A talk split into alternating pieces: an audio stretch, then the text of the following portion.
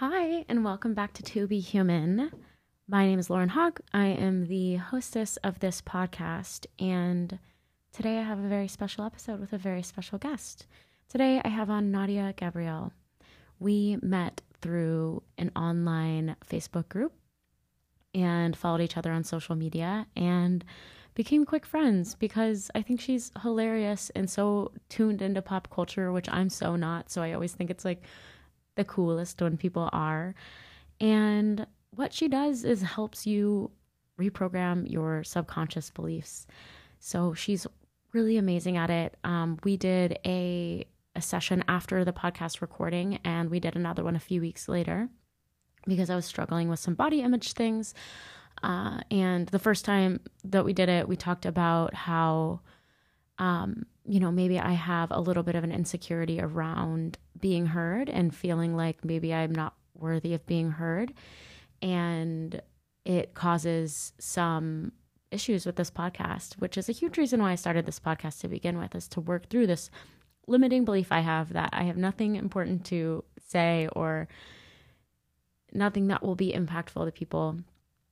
And so after we recorded our episode, which was so fun and so interesting, I told her that I had been working through some of these limiting beliefs and we did a quick session and I mean quick. I think it took 15 minutes. And the next day I had epiphany after epiphany about the way that I had been holding myself back and the way that I needed to reframe my belief from I'm not worthy of being heard and that I have nothing to stay to say to something more more like I am worthy of being heard and I deserve to be seen and I deserve to be heard and kind of feeling that in my body. And something that was really profound about this experience was you can, you know, that reframing technique it allows you to then go into the world and instead of what we do is we walk around the world confirming what we already believe is true. So we confirm our conscious bias, you know, our, our unconscious or conscious biases, or however it works. We walk around confirming that. So if I have a belief, for instance, that I'm not worthy of being heard, then every time somebody interrupts me, every time, you know, my podcast plays don't go up, every time something confirms that narrative to be true, I'm going to notice it. And I'm not going to notice all of the the opposite of that. The times when people DM me and say that my podcast episode changed the way that they think about something or when people tell me that they really like the things that I they share that I share on Instagram. Those things I'm going to say, yeah, yeah, well, you know, it's just cuz they're my friend that they're saying that or something like that. And instead, I reframed it and I started looking for all the ways in which I could confirm the other thing, which is that I am worthy of being heard and being seen. And that was really powerful. And we did another one around body image where it was a similar thing where I had to reframe what I believe is true about my body and about what's attractive and and then enter the world confirming that belief instead. So her work is really powerful.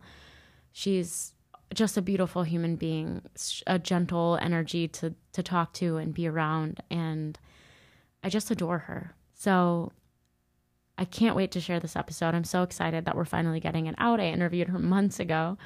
Um, and so we talk about, of course, you know, our imprinted subconscious subconscious beliefs and how what we observe as little children create what we believe is our potential and our limitations. Um, and that affects where we go and where we want to go, even.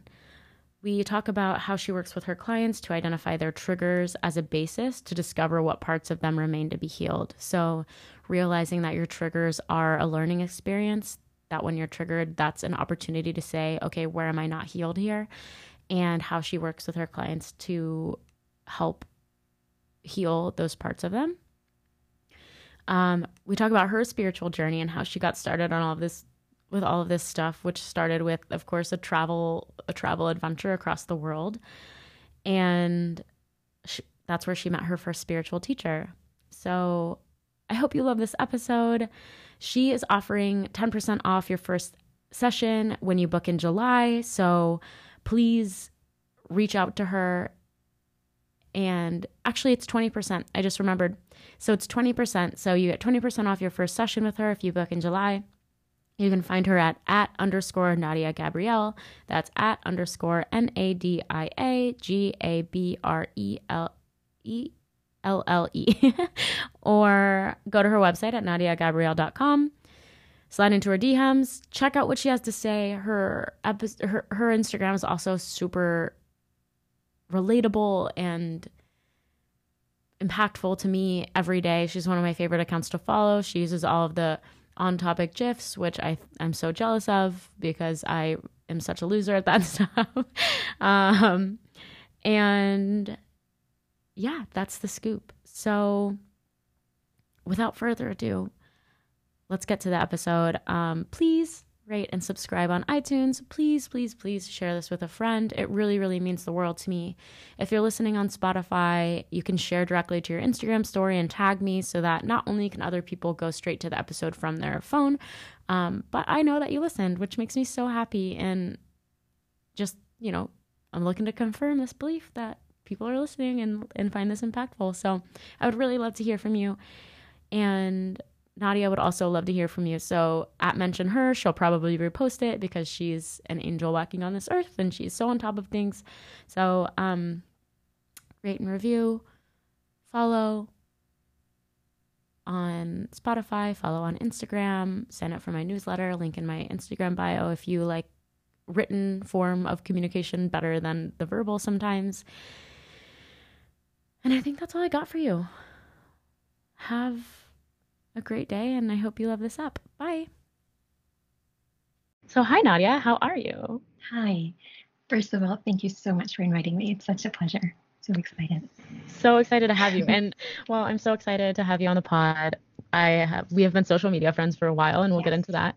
Um, mm-hmm. And yeah, as I was telling you earlier, and just to kind of recap for the listeners, mm-hmm. season two, we're talking about healing, um, how we heal ourselves, and how we share that healing to the world. Um, as I think you could probably agree, healed people heal people. So mm-hmm. the more we work that we do on ourselves, I think the more we can help others um, and be an inspiration and a and a model for others to feel ready and excited to heal themselves as well. Mm-hmm. So um, I would love to just know from your perspective, how did we become friends? We became friends. Lauren and I became friends because we bonded over how impossibly cute David and Patrick are as a couple on the show called Schitt's Creek. Very true. I think that's how we became friends. They're so like, are they cute. the cutest? They're the cutest.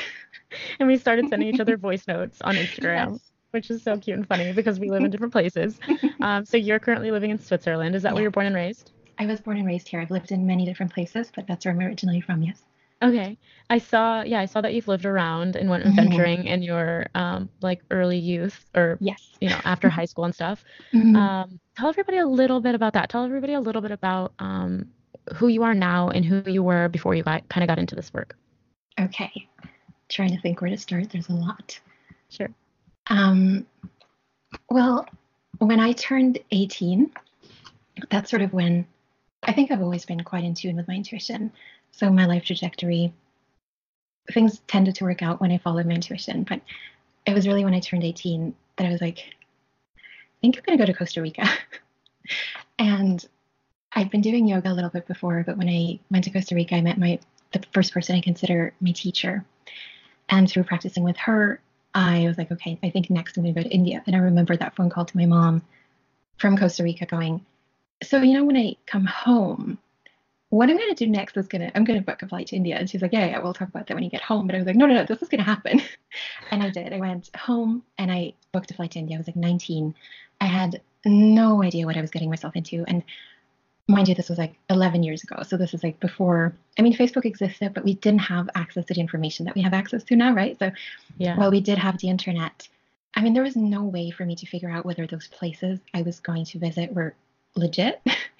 I essentially just got on a flight and was like, well, I really hope that this is going to somehow work out. And it did, spoiler alert. But I mean, what I, I think the only research I really did was watching the Darjeeling Limited, which maybe, maybe wasn't the, the best way to start this trip. But Um, what I did is I just looked up some random ashram, which is not what I would recommend for you to do at all, um, in the in the Tamil Mountains in the south of India. And again, there wasn't really much to be found, and this was like you know these spiritual sorts of pilgrimages. It wasn't really something that was done at the time, so I really just went there, took some random cab at the airport, let this person drive me like four hours into the mountains, and I got there. And you know coming from like a very Western sort of conditioning and you know just living a, like a very proper life going to school doing everything that was expected of me arriving in india was like whoa um, and so i was engaging in this very rigorous rigorous schedule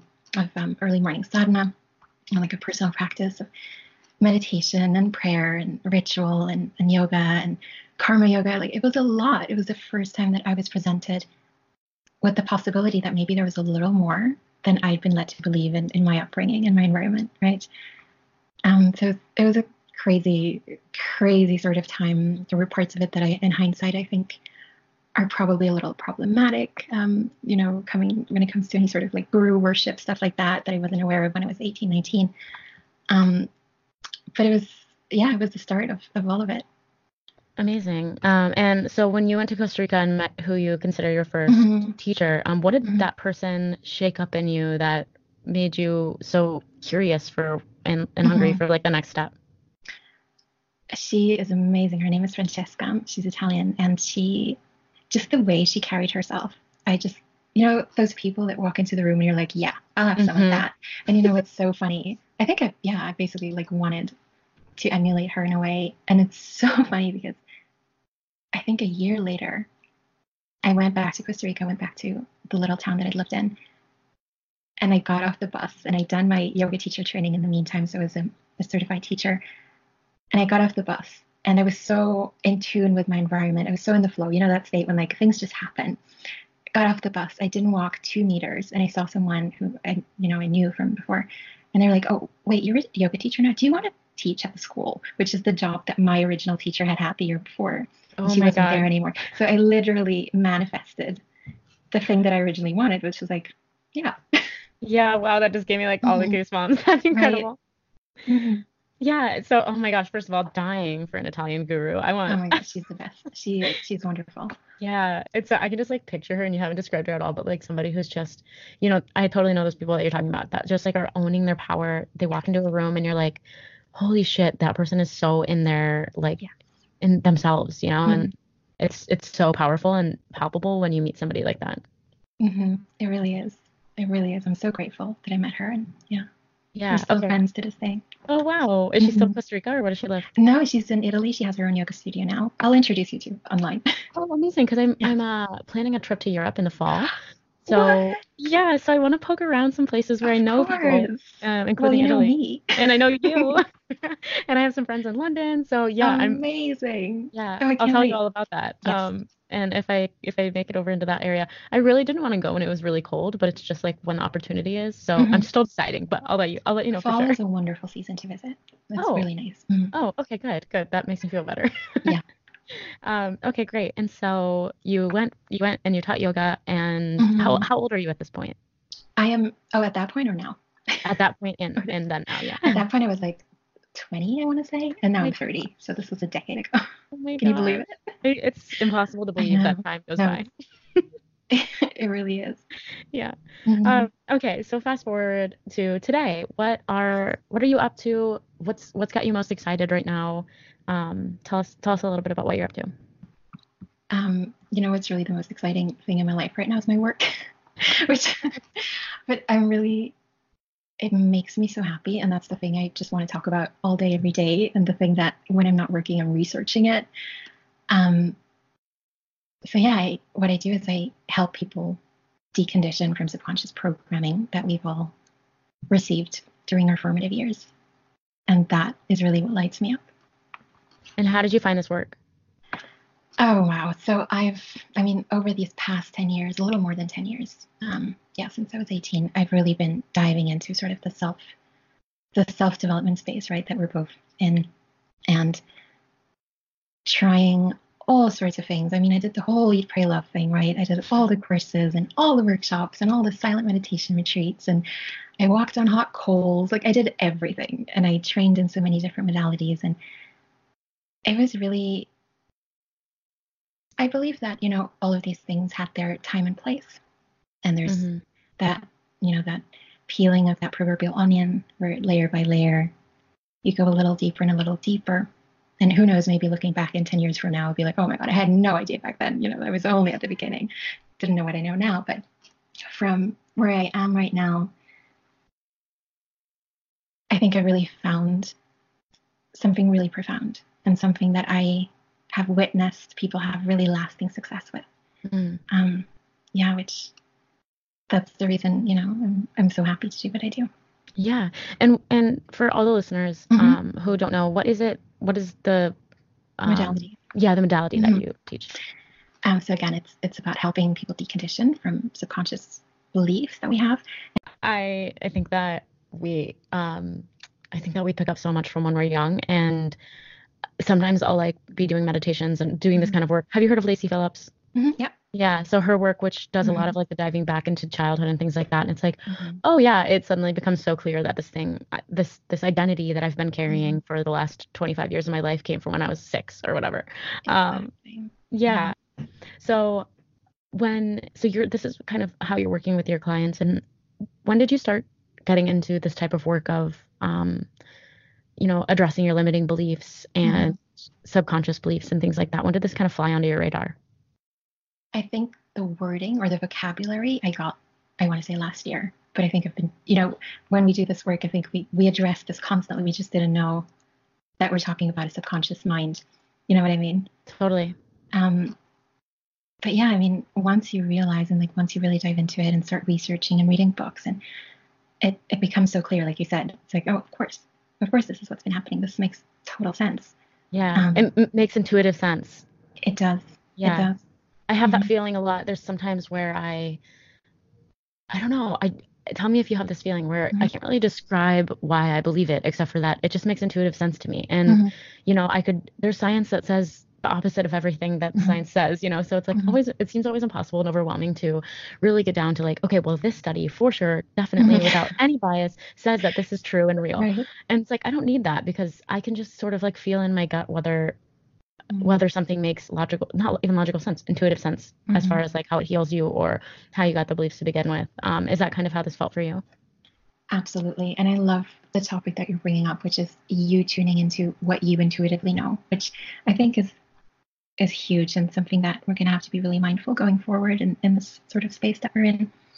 Um, because it's so easy, right? And it's so tempting to to give over that responsibility to someone that you think is more knowledgeable. Yeah. You know, someone who's like studied this and, and who has all these, you know, has the science to back it up or whatever.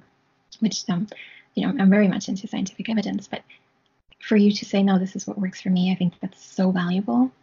Um, because in the end, no one gets the whole say. You know, even if you really, really believe in someone and you really subscribe to their teachings and you're like, they really know, at the end of the day, it's your life and you yeah. decide. Yeah, and you can't, you know, you, you have to, if you're trying to, if you're the one trying to change, you have to believe it the most. Mm-hmm. You have to believe that it'll work the most. Yes. I think. And yeah. that's where human design really comes into it for me, which I know you've had oh, cool. two wonderful episodes, which I loved, um, which really has, have given me this whole new access to to the topic of deconditioning because all of a sudden there's this new sort of understanding of, wow, I'm a projector, by the way. Oh, so, cool. Oh. You're a manifesting generator, right? I'm a manifesting generator. Yes. Yep. Yeah. so for projectors, I just recently learned that apparently adult projectors are the type that are the most have been the most subjected to conditioning because the way that mm-hmm. you know society currently works is really really far removed from the way that we work and so for me I have known this all my life. I've known like I was always very different and I always was so particular. You know, my friends will make fun of this and that's totally fine. Um, you know, I, I don't like crowds, I don't like noise, all of these things I'm super sensitive about. And I have a sense of humor about it, but it's still it's a very like strong desire within me to to be in a calm space yeah. and stuff like that. And all of a sudden I get this huge piece of the puzzle where I'm like, wow, I knew this for such a long time, but I never really gave myself permission to let myself really go there because there was always a part of me that was like, no, I'm gonna, you know, this is the way it's done. I'm gonna just have to conform. And if you know, they're right. And, and I'm to have to change my ways because I'm the one that's doing everything differently. Yeah. Holy Was- moly. Was that the same for you when you started Yeah. learning about it? Um, yeah, for me, I, I first of all, I just really love that. I think that the thing that human design offered me was a license, sort of the Mhm. licensing that I needed to be like, okay, this is normal for me. Yes. And it doesn't mean it has to be normal for everybody else. Mhm, mhm. And so, yeah, I, I know exactly what you mean. I think for me, the thing that really stuck out when I learned about human design was um, the fact that manifesting generators kind of are all over the place with their with their um, interests and Mhm. and life paths. Like I've been so hard on myself developing my Mhm. career. I'm 30 as well, so we're the same age. Mhm. When's your birthday? Um, 26th of October. When's yours? Okay, mine's the 23rd of December. So you're a I'm a Capricorn? Capricorn. Yeah. okay. Yeah. Um, I really want to have an astrologist on because I don't identify with Capricorns, but um, really? but I, I, you know, who knows? Because there's so much more to your Mhm. chart than that. there is. Oh my God, you need to have your chart read. I have Yeah. I have an amazing astrologer, but she only speaks German. Oh Do you by any are you by any chance fluent in German? I, you know, I'm not, but Oh. yeah, dang. um, but yeah, I, I just I felt like it really gave Mhm. licensing to um, be like, okay, it's okay to be all over the place. It's okay to change Mhm. my mind, you know, all that kind of stuff, which society also tells us not to do that. Like, get a Mhm. job and stick with your job until they give you a raise and a promotion. And Mhm. And instead, I'm like kind of all over the place. I work for a different company every year, it feels like, and you know, all that. And it's not because I can't keep a job. It's because I can't keep attention on a job. I'm like, okay, and now what's next? And now what's next? Mhm. You know? and that's where you thrive. And that's what you need to be doing. Yeah. yeah exactly. Um, so going back to the intuition, have you, it Mhm. sounds like you've kind of always been intuitive. I would love to know kind of when you tapped into that, if you were intuitive as a child. Hmm, let me think. I'm pretty sure I was. Um, I've always been. I was out of mind of my own. Let's put it like that. Um, I was a very strong-willed child. I'm an only child as well. Okay. Um, and I'm very lucky that I always I was always taken seriously. Um, and I'm not sure if if I really got the chance to truly tap into my intuition at that age and to truly live that because still there was so much like conditioning happening, which I'm not faulting anyone for that. That's just the way it is. Totally. Um, I think really like my sort of awakening, I want to say, was at the age of 18 when I first decided to put off uni and to go traveling. And then I went to all of these different places um, and just realized that there's so much more out there. And as you know, um, I've seen that you've been traveling a lot as well. Wherever you go, you meet all of these amazing people, and wherever you go, your mind is just constantly being expanded. So, you know, coming from this tiny little Swiss town of like, you know, you, you go to school, then you have a job, then you get married, and then, you know, if you're lucky, you're not miserable for the rest of your life. it's like the ideal outcome. You know, going to places like Bali or, you know, Thailand, learning new things, like you're constantly being shown that, yeah, there's different ways of doing this. There's different Yeah. ways of going about this. So that really confirmed my intuition of, I think I need to first go and see what, what else is out there before I commit to something. Yeah, absolutely. Like like Lacy Phillips talks about, and you know, we're all familiar with the idea, I think of, I'm Mhm. assuming, of this idea that we that we kind of have to see for our own for ourselves what's possible. Yeah. Um, and so that kind of expanded all of a sudden blew open your world as to what you could Yes. even see as possible in your life. Absolutely. Yeah. Absolutely. That's the I'm best. so grateful for that. You know, not Yeah. everyone has had that opportunity. Yeah, absolutely. Not everybody has that opportunity or really has the de- desire to. Exactly. Um, and yeah, so that's incredible. And then so you start you start following your intuition and what's your relationship with your intuition these days? Um, okay, so I um, I'm a G center projector. Okay. I I'm really diving into this at the moment because I think it's so fascinating, and most of the time it's really just confirming to me what I already knew, or maybe what I didn't have, you know, the the proper vocabulary for.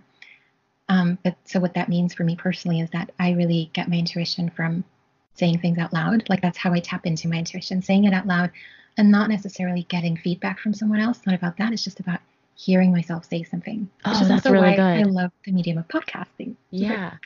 And you know, it's so funny because that's what I've been doing for the past five years. So the way my friends and I communicate, and most of my friends are all over the world, and it's really, really important to me to keep these relationships really strong and to really nurture them. And the way that we found really works for us is to keep each other or send each other voice notes. So whenever you have some time, like you go for a walk, like you and I did, right? Yeah. you would send each other an update. And that means that we don't necessarily have to figure out, you know, a time and a place for a call because that never works out, right? It's like, oh, we're not going to have a call every every week or something. Yeah. But we still get to update each other on what's going on in our lives, and then you can listen when you get a chance, and you can reply when you get a chance. And I just found that the act of saying things out loud, like so often I'll be talking to my friend via voice memo, and I realized that even just saying it out loud without having her her or his reply, I'm like, oh, okay, now I know what to do. Yeah, I just got super clear on on what I thought was like an insurmountable problem. Like, yeah, oh cool. man, that's so that's freaking Mhm. gold. What about you? What's your is that your authority or your I don't know what it's I don't know. I don't. Do you know? I can't remember. Oh, I want to know everyone's one. everything. I'll send you my chart after this. yes, You- please do. You Please like do. totally know more than me at this point. Um, I don't know. It's just you know what I've also been thinking. Sorry. to- Go ahead. Interrupt you. When you were saying just before about how this has really given you licensing to go. You know what? Yeah, I do jump around from thing to thing. That's fine. I find that one step further than that, it's helped me understand other people so much better. So more than just understanding myself and going, okay, you know, I I have permission to do this my way. Now when I know that someone's a, a generator or a manifesting generator, I don't get so upset. yeah. I don't take it so personally. Like my relationship with my mother, this is actually so funny. She just sent me a text yesterday. It has improved so much because she's a generator and she was my main primary caregiver more or less. And I'm a projector and she always had right. She's like, go, go, go. Like if you want something, you gotta make this happen. You gotta hustle, you gotta which is very much in line with society's ideas of, you know, what it means to be a human Yeah. in this world Yeah. and I always did things differently, and she never understood. And I never understood like, why does this woman have to stress me out so much all the time? Yeah. leave me leave me to my magical kingdom. I'll figure this out. And just by learning about this, and she's been learning about it, and I haven't been forcing her to or anything, but I've told her little bits and pieces. And yesterday, my generator mother sent me a text. This is making me so happy. And she was like, um, and then she she just sent me some random names. She's like, would you say these are good books about human design? I'm looking for something in German. I'm like, yay! And then oh it was like, gosh. stay cool, stay cool. like, Yeah. keep it together. Yeah. Don't freak her out. exactly. Like, yeah, yeah, that those sound great. And I'm just so happy because it's really helping us. And now when we have a conversation, and I'm just being my particular self of like, can we turn off the light? This is too bright. she's like, oh, you're such a projector, but she Oh understands. And when she she's also an Aries, so she's she's a little nuts. yeah. Um, I mean, she's great, but when she's having one of her fiery moments where she's like completely, you know, going, I just know, okay, she's a generator. That's fine. No, Yeah. that's just the way she does it. it. It's nothing personal. It has nothing to do with like her doing anything wrong, or like her having to adapt to my ways of thinking, right? Um, it's, so I, I really think there's so much potential there in understanding each other and having a little bit of compassion. Yeah, it it allows you to learning any of these things um, Mm-hmm. that allow you to kind of understand other people allows you to take people where they are instead of trying to control who they are and and make them you know like, get annoyed by them for not being like you or not doing the thing that you would do in that situation. Mhm. It's like, well, they're not you. they're Exactly. somebody else. And they don't need to be doing it this way, even though I'm so convinced that my way is the way. Mm-hmm. Uh-huh, exactly. um, so this is great actually because my parents are not into any of this. Um, and so I'm curious. So you sort of were just like dropping little secret golden nuggets Mhm. about things into conversation until she got curious enough to check it out herself, or what was your I mean, strategy? I will say she's very open to all of this, and you know, I, I was brought up. I want to say in, the past, she was always open to this, and more and more of my other family members are sort of following suit. Um, so you know, spirituality and all of this, this isn't new. Um, and and she's open. She didn't know about it. She she was really into astrology, so I think I just presented it to her as sort of like a Oh. this new thing that's sort of a little like astrology that might be interesting to you. But then I always have to be very mindful of okay, this is what I can say, and now I have to let this let it sit with her and let her marinate a little bit because you know me forcing it upon anyone is not gonna, especially as a projector, right? We have to sort of wait for other people to invite us into their space. So I'm I'm really mindful of that these days. Yeah, ah, that's so good. That's that's a level of um, self-control and intentionality that I don't quite have yet, when, especially when it comes to like my parents, who I subconsciously crave to please Oh, so much. Um, that I sometimes just like spout out all of the things, mm-hmm. you know, like, okay, now validate me, validate me, like make me feel like I'm doing a good mm-hmm. job, tell me I'm doing a good job or whatever, and they just don't get it. And that's mm-hmm. fine. and I like mm-hmm. logically know that's fine, but um, I sometimes find myself like, I'll, I'll just ramble about something mm-hmm. um, because I'm trying to get them to give me what I want out of that mm-hmm. conversation, you know? Yeah. You know what I mean? of course, of course. And that's so human, you know? Yeah. To be human. yeah, it's it's one of the parts of being human, you know? it is. Um, okay, cool. So as we move along, I would love to know a little bit about um, what healing means to you. You know, this theme of healing. Um, if you could describe how how you how, how healing plays a role in your life currently, mm-hmm. how what would you say? I would say that this is like really not juicy and like kind of unsexy, but it goes back to inner child work. I'm sorry. Please. It goes back to all of that. Yeah. Um, I think that in order to move forward, which is what I think collectively all of us want, we have to heal the past. Mm-hmm. And that's something, you know, sometimes it's very tempting to sort of think, okay, I'm leaving all of this behind. And, you know, the sort of new agey narrative of let go of whatever doesn't serve you, but which I'm totally down with. Like, you don't need any of that. But there's also merit in taking a little bit of time to dive into okay what parts of me remain unhealed even after all of this work that i've been doing or you know for someone who's just starting out doesn't matter where do i still have wounds yeah that remain to be healed yeah and and what would you say to somebody who doesn't even really know. where to start with that you know maybe somebody who's yeah. like well i had a good childhood that kind of mm-hmm. vibe well Okay. The thing with the good childhood, I'm trying to figure out how how deep we want to go here. Now. As deep as you how want, seriously. Yeah. Um. So, should I just explain to you what I would do with someone? Yeah. Like, okay, so like that's perfect. Yeah, because that sort of go, covers it all. Um. So what we first have to establish is that for one person, we always have two minds. So each each one of us has a conscious and a subconscious mind. And your conscious mind is the part of you that you know on January 1st, you make your resolution. You're like, yeah, this is it. New me. This and this and this. Yeah, exactly. And it's gonna be great. And somehow magically this year is gonna be different.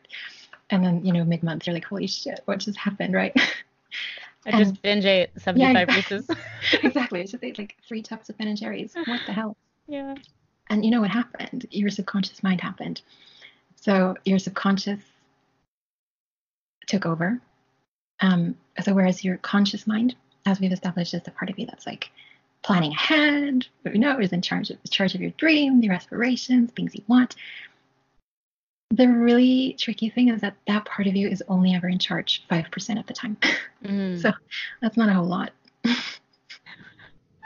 The other 95% of the time, we're being driven by our subconscious mind. And this is where it gets so interesting. And you're super welcome to interrupt me if I get too geeky about this, but this is what really lights me up. Um, our subconscious mind is 95% of our subconscious mind is almost fully developed by the time that we reach age seven.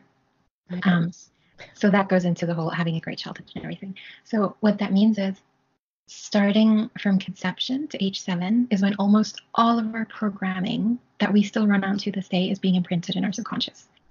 And of course, the reason for that is that as newborns and as young children, like we're primed to survive, right? We're in this whole new environment, uh, this environment being Earth, doing this whole new thing um, that we refer to as life. And of course, evolutionary, it's in our best interest to learn as quickly as possible so that before long we can walk and we can eat and we can talk. Um, so we're in this high speed learning state where the neural pathways of our brains are being wired. And now imagine how impressionable we are at that age. So for most of us, our parents or our primary caregivers are our main point of reference.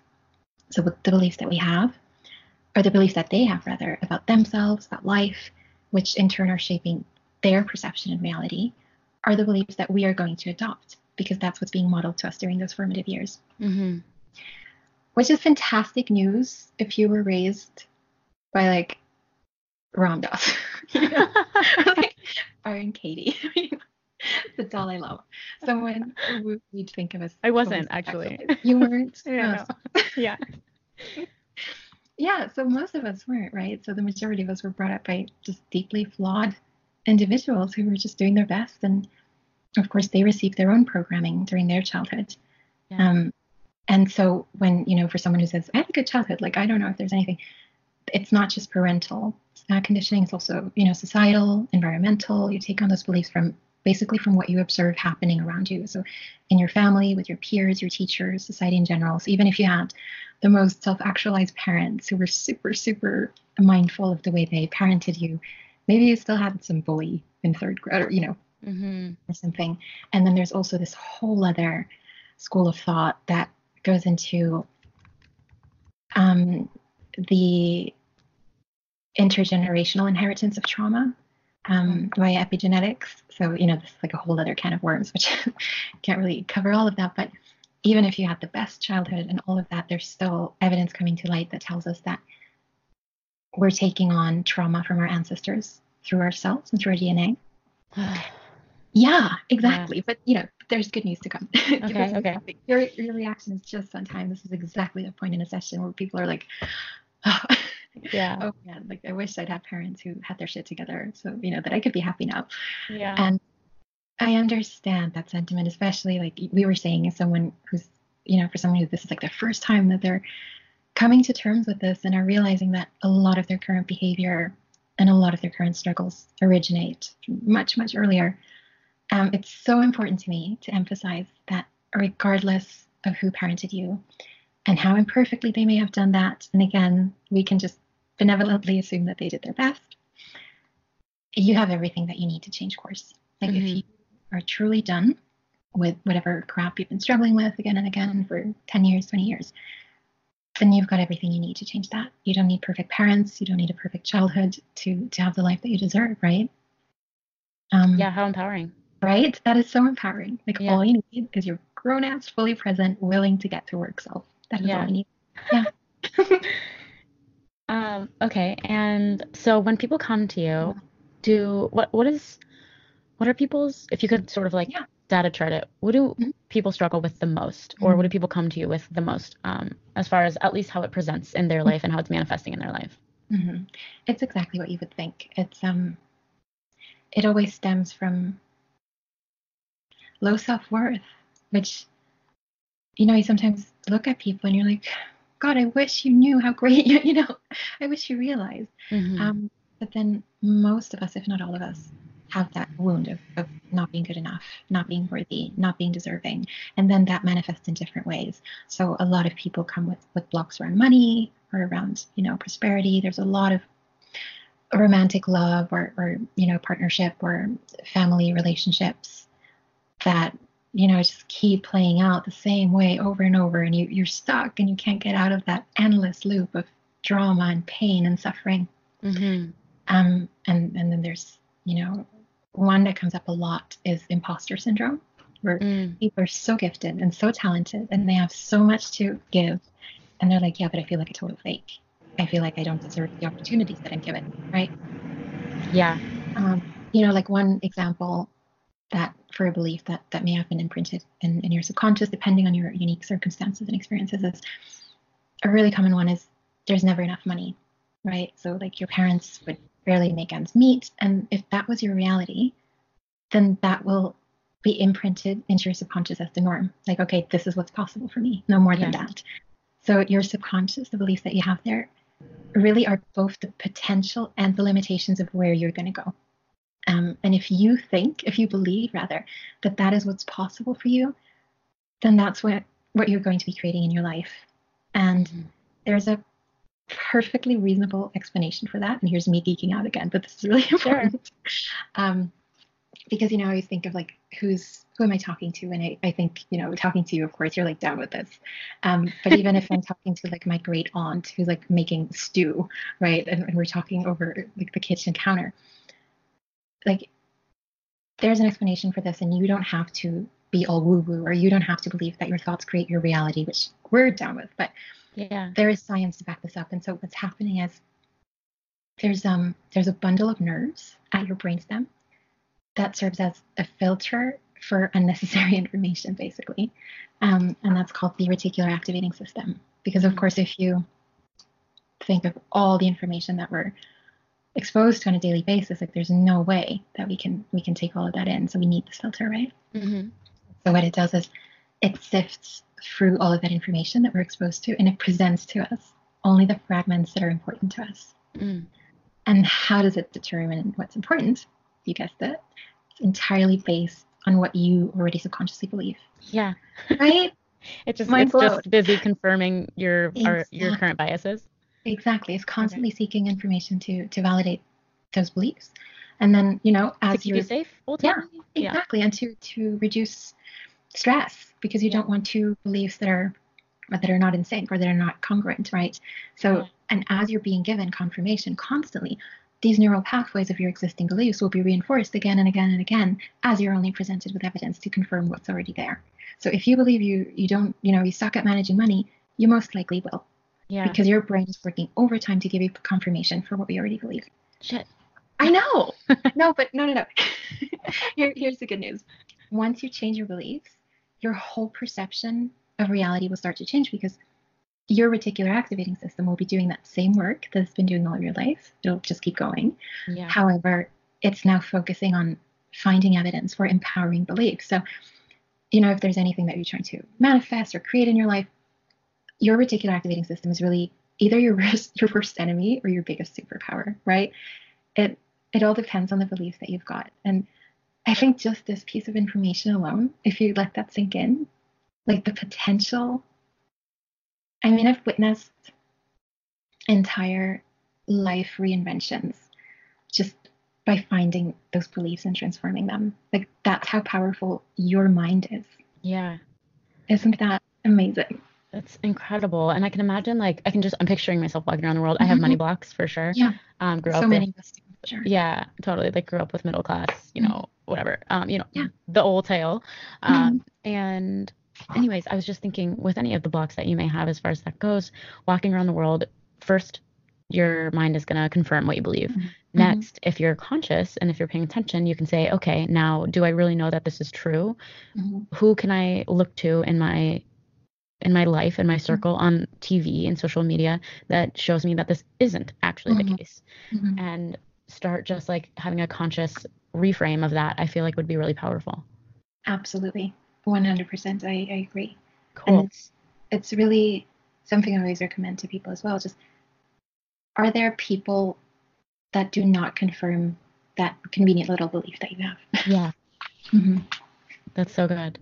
Okay, so is this kind of the work that you do with your clients? If somebody were to come to you, um, tell us a little Mhm. bit about how you work with them. Yes.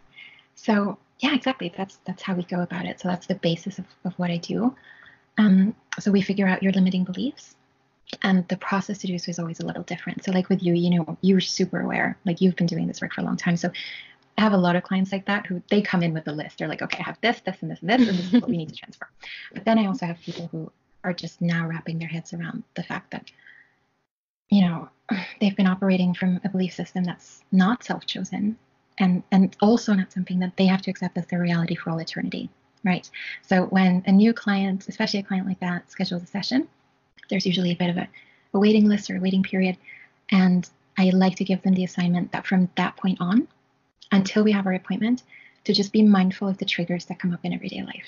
Oh, like just right? Have a little i have that too. I do that myself. I have a little list on my notes app on my phone. And 10 out of 10 times everyday life will come through. Like we'll be producing these triggers even though to you they might seem minor. Just write them down.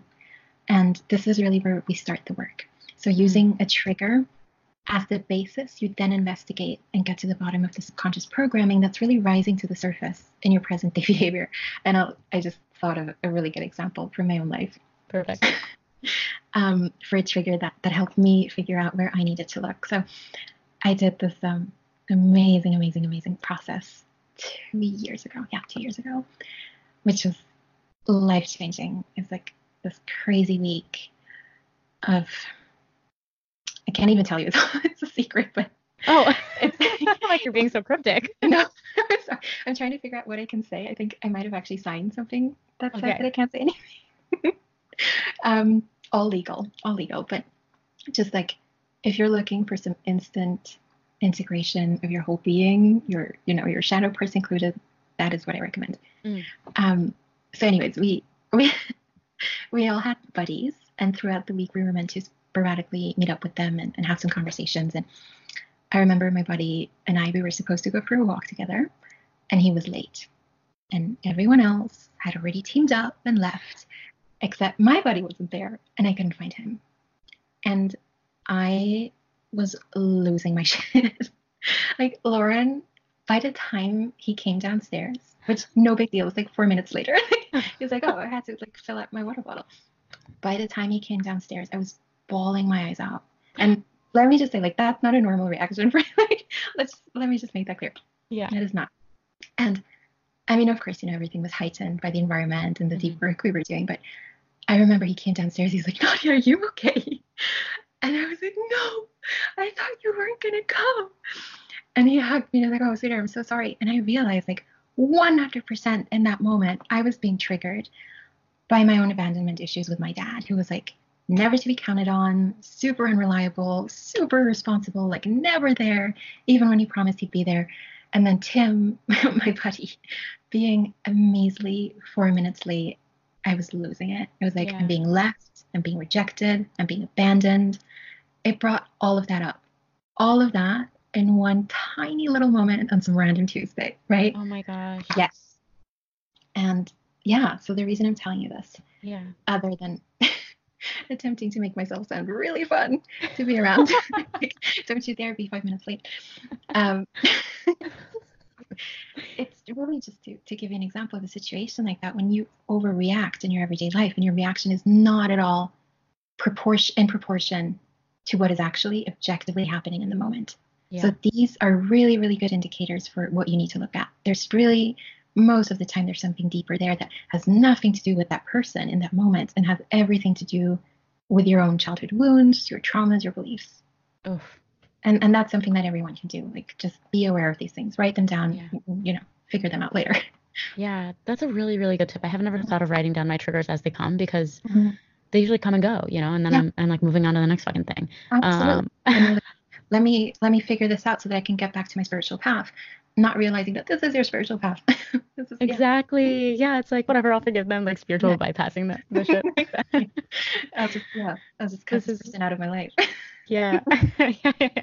this is um this is total gold for also like dating. I'm just starting to get back into um online dating, if you can even call it that.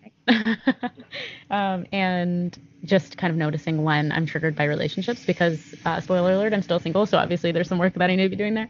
Um and so constantly thinking about that and how I can just continue expanding into my biggest version of myself, but also noticing, you know, and, and being aware of who do I want to be with, how do I want to feel, and who triggers me and why. Um, and then kind of beyond that, like who am I secretly attracted to that is probably bringing up some sort of weird shit, some weird daddy issues or something, you know? One hundred percent. That is that's so really good. interesting. I think you should do like an episode just on on your dating experiences and like look look at it through that lens of okay, what is what is really going on here? Yeah, I, I think I might actually. That's a really good idea. Maybe I should uh, interview my dates. I would. Oh my god, that'd be so cool. That'd be really fun. I wonder if anybody would go into that. Um, okay, cool. this girl. Yeah, like I did not sign up for a second job. um, okay, cool. So that's all amazing. Um, so at the end, we'll get into how people can find you and everything, but I would love to run through just a couple of questions that I'll be asking everybody on season two. Um, probably, I don't know, unless I stop feeling like it, but as of right now. So are you you open to do that? you. You're doing manifesting, generating self. Yeah, I'm totally open. Okay, awesome. Do you have a morning routine? And if you do, give us the scoop. Yes. Um, I love that question. So my practices at this point are so simple. I don't know if they're even like worth mentioning.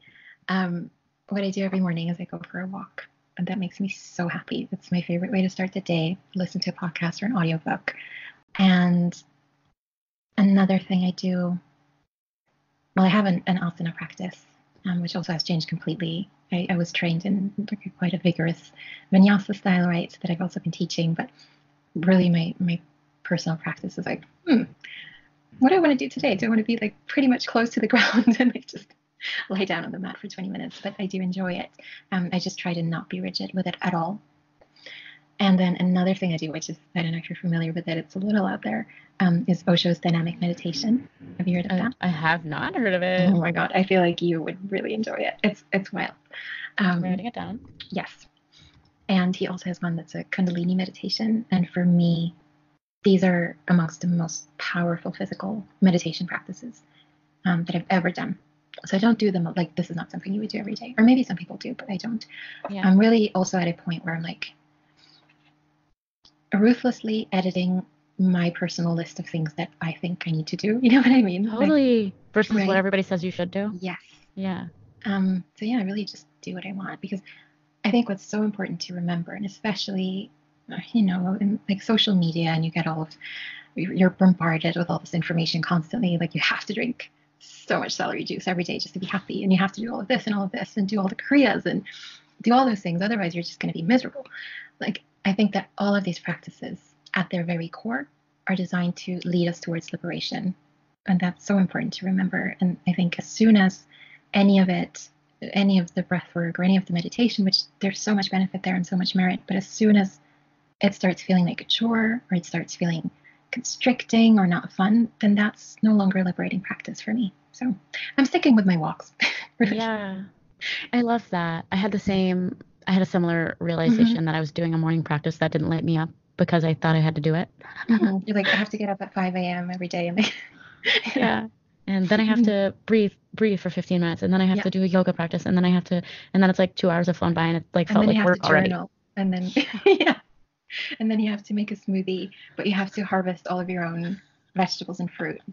Yeah, and and God forbid, you know, yeah, God forbid your spinach came from like Yeah. the bodega instead of bag. Yeah. instead of Narnia. Yeah. Yeah. so real. Um, okay, I love that so much. Um, next up is what is one piece of advice that you would give yourself one year ago from today? So like one year ago. Hmm. Okay, let me think.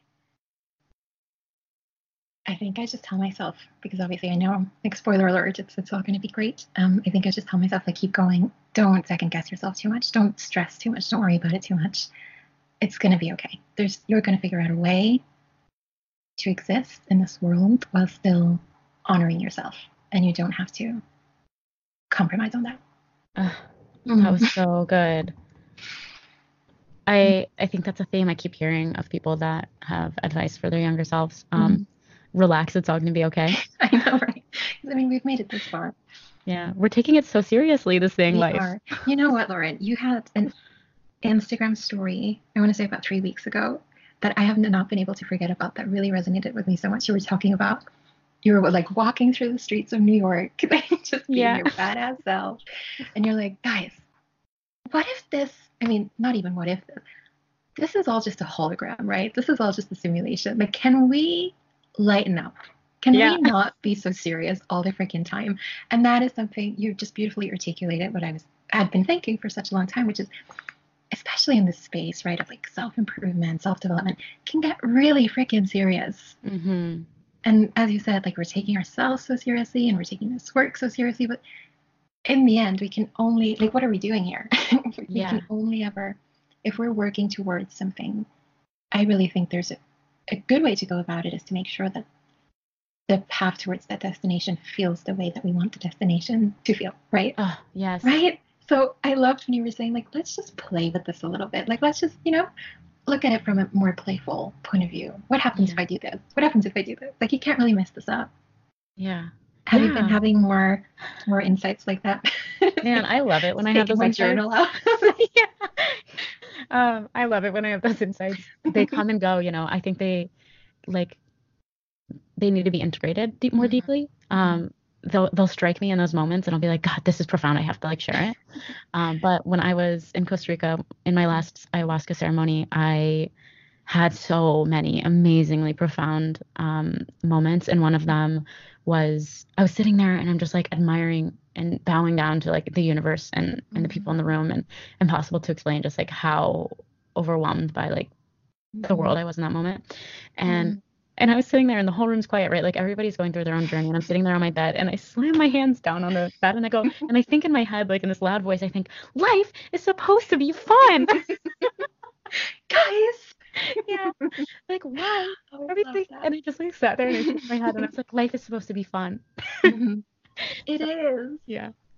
Okay. So, what is one book, resource, podcast um, mm-hmm. that you would recommend to somebody who vibed with this episode and vibes with you? Okay. So many. Um, books are like the only thing that I like to own. if you saw my, like, I don't like having a lot of stuff, but like my bookshelf is just bursting at the seams.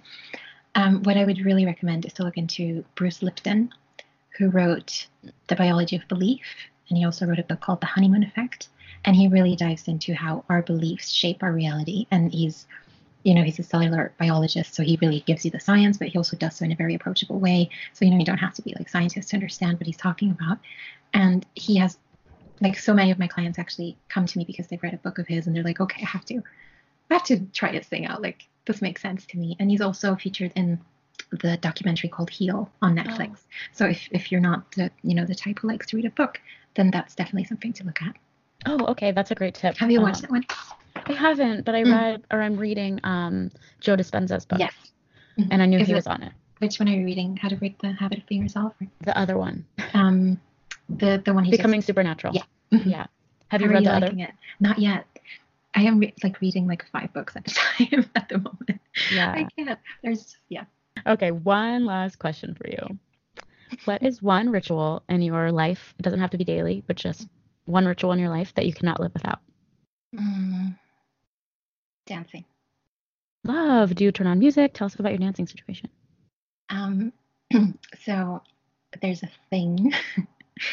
there's um a thing called a burn that I like to go to, which is an event where it's going to sound really wild, but basically you have a designated room for a designated time, and you have a bunch of people that don't really have anything to do with each other. Like they just come there for this particular purpose. And you have a DJ, and then anything goes within really? reason and within, you know, the confines of our legal system. But yeah. And this has to exist in New York.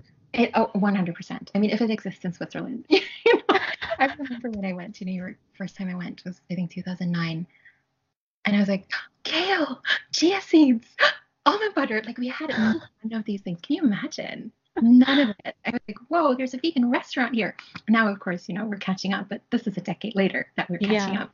So yeah, 100%. Okay. You them like every night. Yeah, we've probably had them all over. yeah. That's, that's awesome. When did you get into that? Um, so that was also part of the process that I did that I told you about that that week, that crazy week. Oh, yeah. Um, you signed an NDA. yeah, exactly. we shall never speak of this. Yeah. Uh, but I really, I really recommend it. So um, it's called Path of Love. I don't know if you've heard of it. Oh, okay. The week is. Yes. So, so you're not allowed to talk about it during the week, but you're mm-hmm. allowed to share what it was. Got it. Mm-hmm. Because if, if you do it, you know, part of part of it, the power um, comes from you not knowing what you're doing, which a wonderful thing to do for someone who's like really controlling, like really, mm. really wants to know what they're signing up for, and you know, just showing up somewhere and basically giving over control and and going, okay, I'm, I'm going to go with this. Wow. Um, just that in itself is so powerful. And so yeah. the burns that was part of part of that process where you just leave it all in that room, and then you have someone really skilled who's sort of guiding that. You know, like the music, like nothing is left up to chance um, there's always a theme. You might have a really calm one. You might have like an, an anger burn where you're really, I mean, I thought I was like, you know, pretty pleasant, pretty quiet. Like, and after that week, I was, I did not have a voice because I was screaming the whole week. Um, wow. So it really, it allows everything to just come out. Like, imagine 28 years of like holding it in, and then yeah. you have the space and you just get to okay, I'm gonna do it. Just do it. that was um like also it, that with ayahuasca, it's a similar um feeling of what we're releasing is pent up energy, trauma, pain, um, you know, like living living um subdued from Yeah. society and our conditioning and all that kind of stuff that physically comes out of your body when you purge during when you take ayahuasca. It's like sort of a first a forced way to purge it. And um yeah so i totally believe in the power and the magic of purging that and and dancing i think is a way of purging as well. And embodiment like just letting we have our bodies for a reason. Like we're not just you know little minds. And using our bodies to also override all of the shit that we constantly tell ourselves. Like our mind our conscious mind is the part of us that's capable of lying capable of you know bypassing um, but the body doesn't lie. So there's also a part in, in one of the bruce lipton books where he's like you can tell yourself so much but your body language will never lie never Mm.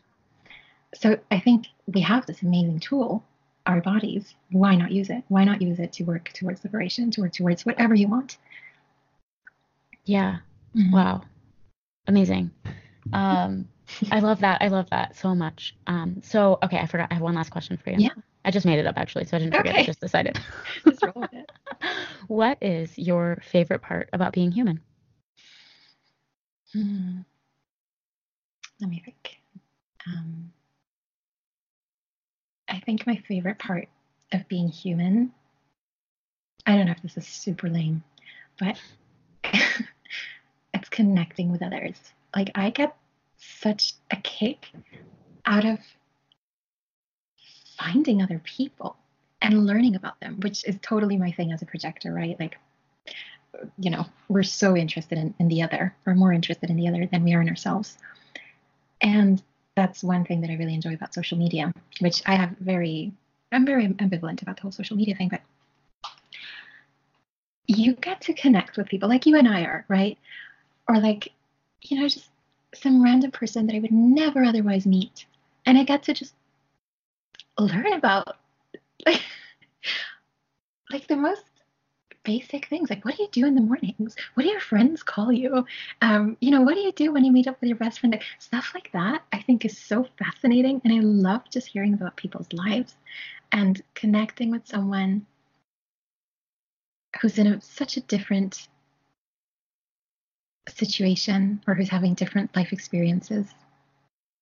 I think is such a blessing and i think it's a very particular blessing that we that our generation or you know in our time we get to experience. So i i just think that's amazing and you never know what's going to happen. And you never know who you're going to meet and i think that's so fun. What a pleasure it must be to be seen by you because it sounds like you Oh. really make an effort out of seeing people for who they really mm-hmm. are. it it makes me really happy Good. what That's about you what's your beautiful. favorite i don't want to put you on the spot but i want to know My favorite thing about being human, Mhm. um, right now, right now, my favorite thing about being human is, um, I think that it's ever changing. Mhm. That every day is a different, is a new day for you to create and do what you want to do. And I just feel like I'm evolving so much right now, and that there's like a major shift happening, and um, you know, there's I think there's so much fun and playfulness and magic that can happen there if you let it, and I'm really enjoying like this stage of my life. I think. I love that. And I think that's really that's really something that's also quite unique to you or you know something that you are bringing to this table and something that's quite needed. Yeah. Um yeah, you'll have to send me your chart. I'm like can't wait Oh, to get yeah. my hands on it. Okay, I'm gonna With send my you my limited knowledge that I have because I'm like I don't know what I'm talking about, but But a little bit. a little bit. You yeah. should send it to, we, we have to um, ask Sarah. She'll, she'll I know. know. Yeah, she'll be able to actually tell us instead of us speculating. well, thank you. And okay, so where can people find you? First of all, your Instagram handle. Um, you guys, her Instagram bio says a Karamo with a with a Jonathan Van Ness rising, which is awesome. You know what? I thought so hard before I did that because I was like, will people take me seriously? Like that's something that I'm grappling with or Yeah. you know, sort of dealing with. Being in, in a guiding position or in a position of an advisor for other people. And we have these clear ideas of what this the sort of teacher or guide is supposed to be like. They're supposed to be the super serious person. And at some point I just which is also when I started my social media, which is still still in its early stages. Um, I just decided, you know what, no. I am gonna go all out. Like I'm just gonna be myself. Yeah. And that is and it has been what's what's allowed me to really attract the right people for me. So yeah, Karamo with a Gemini rising for sure. so my Instagram handle is underscore Nadia Gabrielle, which is N A. You know what? You're smart. you'll figure it out. I'll put it in the show notes. Like, yeah, you'll you guys will figure it out. And um, yeah. awesome. And you have a website. Yes, which is also um, nadiagabrielle.com. And I love connecting with people. If if you come over, say hi, send me a message. If you don't know what to say, send me a picture of your pets. I don't know. like I, I like knowing who people are. You know, one of the weirdest things for me is like having people sort of watch your stories and stuff like that, and you're like, who are you? Yeah, exactly. saying hi to me. Yeah, yeah. Who are you, and where did you find out about me? And yeah, yeah. what are you doing every day? What are you watching on Netflix? What's yeah. happening in your life? yeah, totally. Let me know. No, that really, I mean, that's what makes social media fun. Which I'm still in the stage of like, oh, do I really want this? Because I'm also an insanely private person, yeah. which probably wouldn't have gathered from this conversation because I'm just like. but um, yeah, no, I mean, if if anyone is, is wanting to connect, just drop me a line, tell me you listen to the podcast, and and say hi and tell me a little bit about yourself. Yeah, I love it. and um, yeah, and head over. She's I, I by the way, I think you're doing an amazing job on your social media. Not uh, like I'm not an expert or anything, but I just really the personality shows and you're totally right. You're gonna attract the exact type of people that want to work with you. It's as simple as that. That's, that's yeah. really reassuring to hear. I'm actually yeah, I'm at a point now where I'm like, yeah, this this is how I'm doing it. Like I'm not gonna just try and conform to, you know, what I think I should be doing. This is who I am. I'm too yeah. I don't have like another 10 years to try and be someone else like right yep It's absolutely and to, sorry oh, yeah, go ahead. no no you oh i was just going to say that i'm jealous of your pop culture like hipness because i'm not i mean i know who Karamo and jonathan van ness are obviously but obviously um, okay but i always i'm like so jealous the universe yeah. yeah. I mean, you asked me what I was manifesting. I am manifesting a session with Karamo and or Jonathan Van Ness because I love them if they ever want to work on their subconscious programming, which I suppose they don't have to because they're like living their truth, which I am here for. Um, but yeah, that's what I'm manifesting now. I just changed my Amazing. All mm-hmm. right. Forget put it out. It like, I'm going with Karamo. The incredible Karamo and Jonathan Van Ness, if you're listening, and I'm sure you are. are. yeah. um, maybe you could be on his podcast, and that would be a first step. That would be wonderful. I would listen. I would tune in. yeah, we'll yeah. we'll manifest something. Um, okay, great. Anything else? If somebody wants to work with you, they should just slide into your DMs if they have any questions about. Slide into my DMs. Okay. Ask all questions. I also you asked me if I have like any special um, deal for your listeners, which I'm so so so happy to do. Yeah. Um, so, when, so when do you say this was going to come out? This will come out um, at the end of June. End of June. Okay, so let's say month of July, I guess. Perfect. Um, I'll I'll be super happy to give you 10% off of your first session if you want to have one. Um, and even if you don't, like if you just have questions, ask me anything. I'm, as you know, happy to talk about this stuff all day, every day. And um, yeah, or if you have your own thoughts about any of this, let me know. I'm always happy to learn. Yay! Okay, thank you so much for offering that. So again, that's 10% off of your sessions for the month of July. Put it in the show notes. I'll put it on social media, all that jazz. Um, okay, Nadia, it's been a pleasure um, thank you so much for being on the pod. Thank you so much for having me. And thank you so much for inviting me. It was such a pleasure. Thank you so much. You're welcome. And I'm going to stop recording, um, but we can stay on for a second. So. Yeah. Cool.